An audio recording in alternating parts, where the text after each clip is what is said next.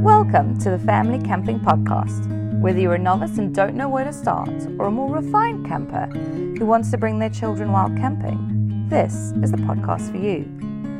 We will be covering topics such as general camping, festivals, all the year, wild camping and the basics on how to get started.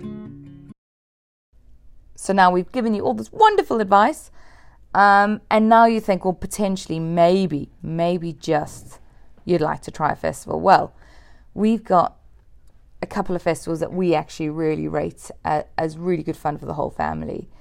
So to start it off, it's Bearded Theory. Actually, Bearded Theory is probably one of my favourite festivals. It is a family-friendly festival, but it's not a family festival. It's a very small difference, so not everything's tailored towards kids, like maybe some of the bigger festivals. It's a little bit more indie, which we really like. And it's got, because it's during like term time, it's got a Bearded Theory school for kids on the Friday, which is great. You kind of book them in and they have like an amazing time. There's a whole kids village, and it's quite, for a big festival, it's quite nice and small. It's under 10,000, and it's just got the most lovely vibe. And I've just, we had nothing but wonderful time there, and people were just so lovely and welcoming. So on every sort of top family-friendly festival is always Camp Bestival, and there's a reason for it. It is a phenomenal festival. It's slightly more mainstream, and the music definitely, is not the most relevant. Some of it is actually quite weird throwback to sort of the 90s or 80s, but it is it's a total family-friendly festival, and it's all aimed at kids. What's really nice is they've got a lot of different areas based on the age of kids. So if you have like a teen wristband, they go into like the teen hideout, which means that, your teens can go and have a fun time in a very safe way at a festival away from their parents, which we really like. There are loads of like little details that are just really aimed at kids of all ages. And they also have the most amazing cocktails, like the best cocktails I think I've ever had were on a fake beach at Camp Bestival. I still remember it, and very, very fondly while building sandcastles. And the last thing that's really great about it is people are really committed to the fancy dress themes.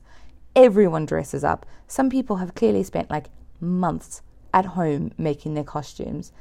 And it's just great when suddenly everyone sort of bursts out of their tents in fancy dress of the theme. So yeah, we really, really like Camp Bestival and really rate it. So another really family-friendly festival is Latitude. The bonuses about going to Latitude is the music is probably going to be the best you find on this list, if I'm going to be really honest. It's definitely more mainstream, and it's definitely more relevant bands. The kids area is not huge, right? It's definitely not as big as a lot of the other festivals, but it's still there. It's still nice. People are still very welcoming, and it's still a really great festival to go to. And now we're moving into the more smaller, more bespoke festivals. A lot of these are more VW related, but like anyone can go to them, but generally they're full of VW nutters. And the first one is Bus Fest. So this is actually, by VW standards, quite a big festival.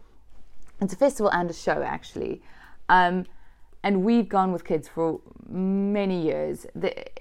And there's a show because there are train stands, but they're also, music.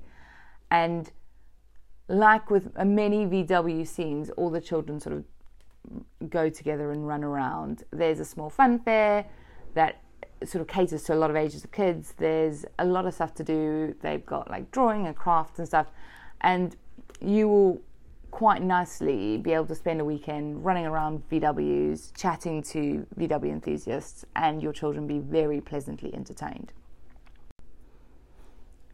And then we've got two more smaller VW festivals that we really enjoy. The first is Alive and V Dubbin. It's really not very big.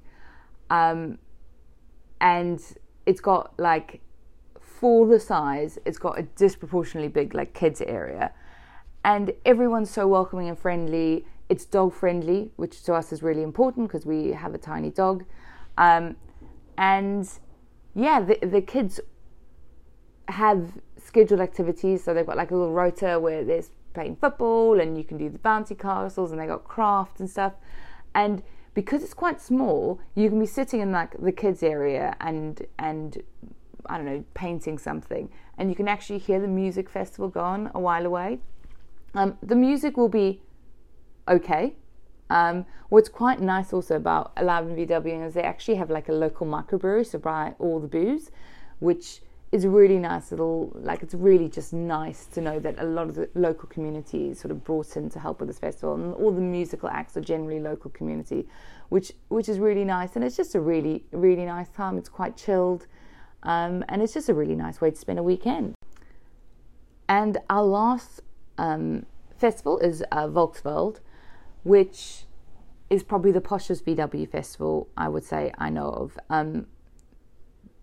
We went the first year, and what really got us is they sort of shipped in really nice flushing loos. So, you know, the loos that come in the back of, not porta potties, but like they're in a whole container. And we really liked that. And also the music was exceptional for a VW festival. They had the most sort of wonderful people playing music, and it was just really nice. A lot of it was really acoustic, and there was lots for the kids to do. Once again, really dog friendly. The dog did not win the best dog award in the dog show. I do believe he was robbed. And it's just really nice. It started off actually only just being one night, and they've actually extended it to a full weekend after the first one.